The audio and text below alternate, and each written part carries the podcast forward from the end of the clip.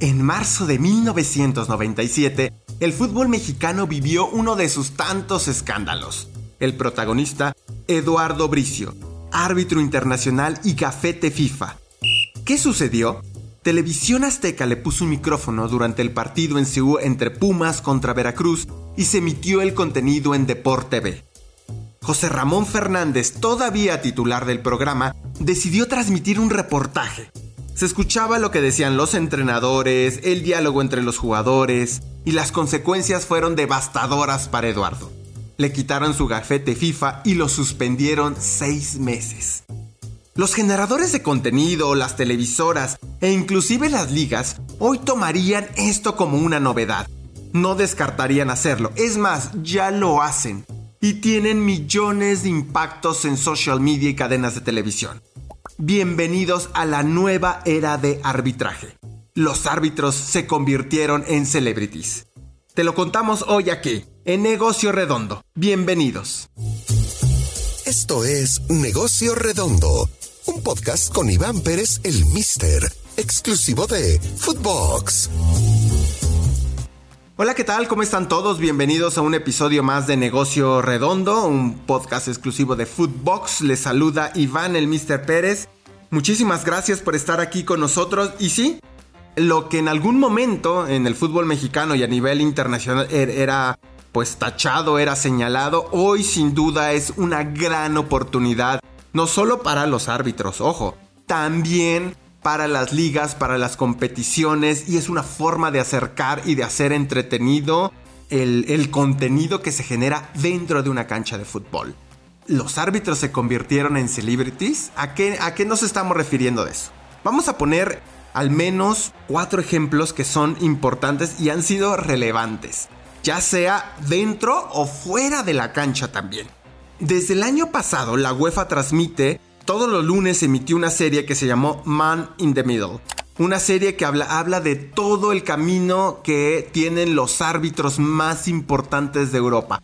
Cada episodio viajaban con un árbitro internacional un poco para contar todo lo que está detrás. Preparación, rituales, obviamente los diálogos dentro del partido, los comentarios en, dentro de la cancha, o sea, lo que, a lo que había hecho Bricio en el 97, bueno, ahora la UEFA decide este, mejorarlo y hacerlo una serie. Man in the Middle, por cierto, es gratuita este, en el canal de la UEFA, ahí la pueden ver.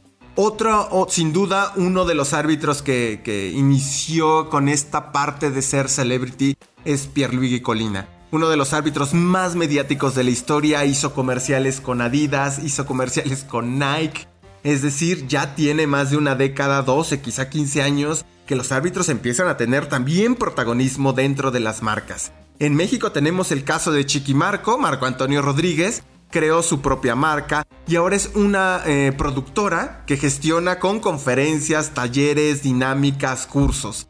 Inclusive, ya existen en México árbitros que tienen su canal de TikTok o YouTube y graban lo que pasa en los partidos llaneros, por ejemplo, ¿no? Y tienen más de 100 mil seguidores esos canales de YouTube. Es decir, estamos hablando desde la gran industria, como la UEFA, el mercado local como es el mexicano, pero también el mercado amateur, el llanero. Increíble que, eh, sí, existen canales de YouTube que en México que ya tienen más de 100 mil suscriptores que cualquier periodista o inclusive medio de comunicación le encantaría tener. Pero bueno, vamos a comenzar el, tema un poco más a detalle con la serie de Man in the Middle, la primera serie documental de la UEFA. Ojo, que no, la UEFA no había producido documentales, o una serie, perdón, documental, y, y, decide que el tema sean los árbitros.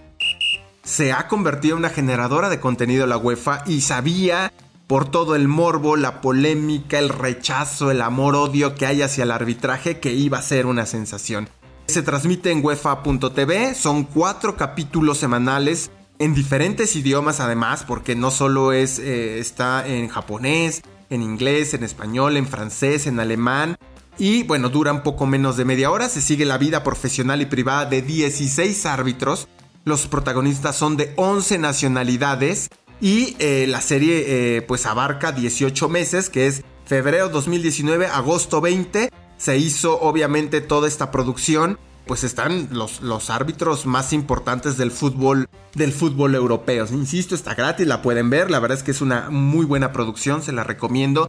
Un poco como para conocer qué hay detrás, la preparación, los sacrificios, etcétera es muy muy interesante. Y luego también está por supuesto el caso, insisto, de los árbitros amateurs, los influencers en YouTube, los, los, los TikTokers, que sin duda, pues bueno, han, han logrado el tener una audiencia ahí cautiva. Por ejemplo, el caso del canal de Jesús Javier Vera, que tiene árbitro cam, como se hace llamar en YouTube. Jesús es árbitro de ligas amateurs de la región de Mazatlán en México y su primer video fue en el 2000, en el 2019. Pero bueno, su canal ya tiene, escuchen, 11.5 millones de visualizaciones.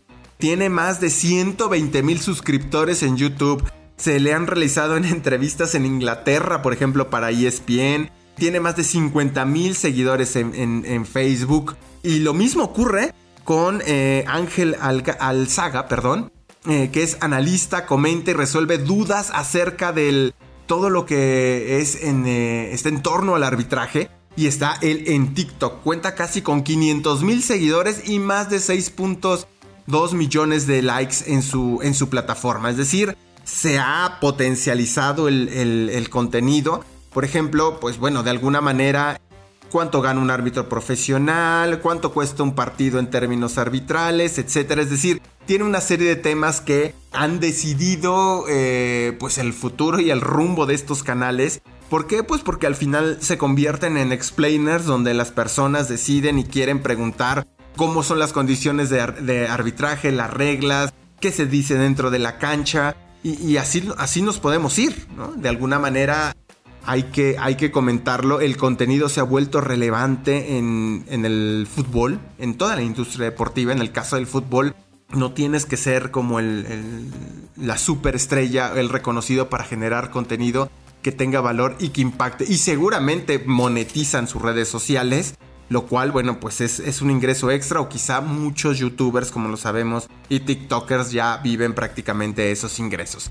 Y en el caso local, bueno, pues eh, está las producciones Chiquimarco, SADCB, el protagonista de los, de los árbitros como fue parte de, digamos, de, detonar esta figura, si no, me parecería a lo mejor exagerado de ser celebrity en el caso de, de Chiquimarco, pero sí alguien muy relevante en la industria del arbitraje de alguna manera no es que haya sido el árbitro más carismático desde Eduardo Bricio, Felipe Ramos, este Bonifacio Núñez, el propio este Arturo Bricio. Bueno, ha habido muchos árbitros que han intentado o han estado en medios de comunicación y se ha generado polémica, son muy conocidos.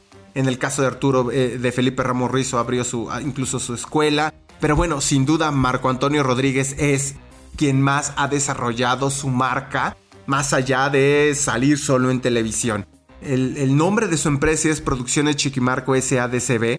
Empezó a construir, eh, digamos, esta, pues esta nueva forma también de monetizar su carrera y todo lo que hacía desde 2006. Registró su empresa en el INPI. Además lanzó una serie de productos en algún momento como un cómic, muñecos de peluche, su, su gel. Y hoy, y hoy en día, pues bueno, digamos, estas producciones que hace pues se, dividen en cuatro, que son cursos y clínicas, tiene talleres, conferencias, este, bueno, hasta alguna vez hizo teatro musical con el personaje animado de Chiqui Marco, su propia revista. Es decir, creo que, que, los, que hoy en día quien no aproveche la posibilidad de ser un actor relevante dentro del fútbol es porque no quiere. Se puede generar un montón de contenido, la UEFA lo hizo a nivel institucional, los árbitros llaneros lo hacen a su forma y se ponen una cámara y, tienen millones de visualizaciones en sus canales. En el mercado local el caso de Chiquimarco, que ya tiene pues toda una, una industria de producción de contenido donde da talleres y clínicas, es decir, la oportunidad está ahí y sin duda el tema de eh, cómo pienses, qué pienses y cómo quieras llevar tu carrera es lo que hará funcionar, ¿no? Y es lo que ha hecho que muchos árbitros logren monetizar más allá de lo que ocurre en la cancha. El caso de Pierre-Louis Colina, que fue también un, caso muy relevante. ¿Por qué? Bueno, porque estuvo en Nike y también estuvo en comerciales de Adidas, en las dos empresas deportivas más importantes del mundo. Es decir, eh, hay una amplia posibilidad también para los, de alguna manera, para los árbitros y para los, y, bueno, pues inclusive para los árbitros amateurs. Y bueno, pues esto ha sido todo en este episodio de Negocio Redondo. Le repito, un, podcast exclusivo de Footbox. Muchísimas gracias por estar con nosotros. Espero que, que les agrade lo que estamos eh, realizando de contenido. También tenemos como plataforma más de 30 podcasts que los invitamos a escuchar. Y si ustedes quieren opinar o sugerir algún tema, nuestras redes sociales están abiertas. Muchísimas gracias. Se despide Iván el Mr. Pérez. Hasta la próxima. Esto fue Negocio Redondo, podcast exclusivo de Footbox.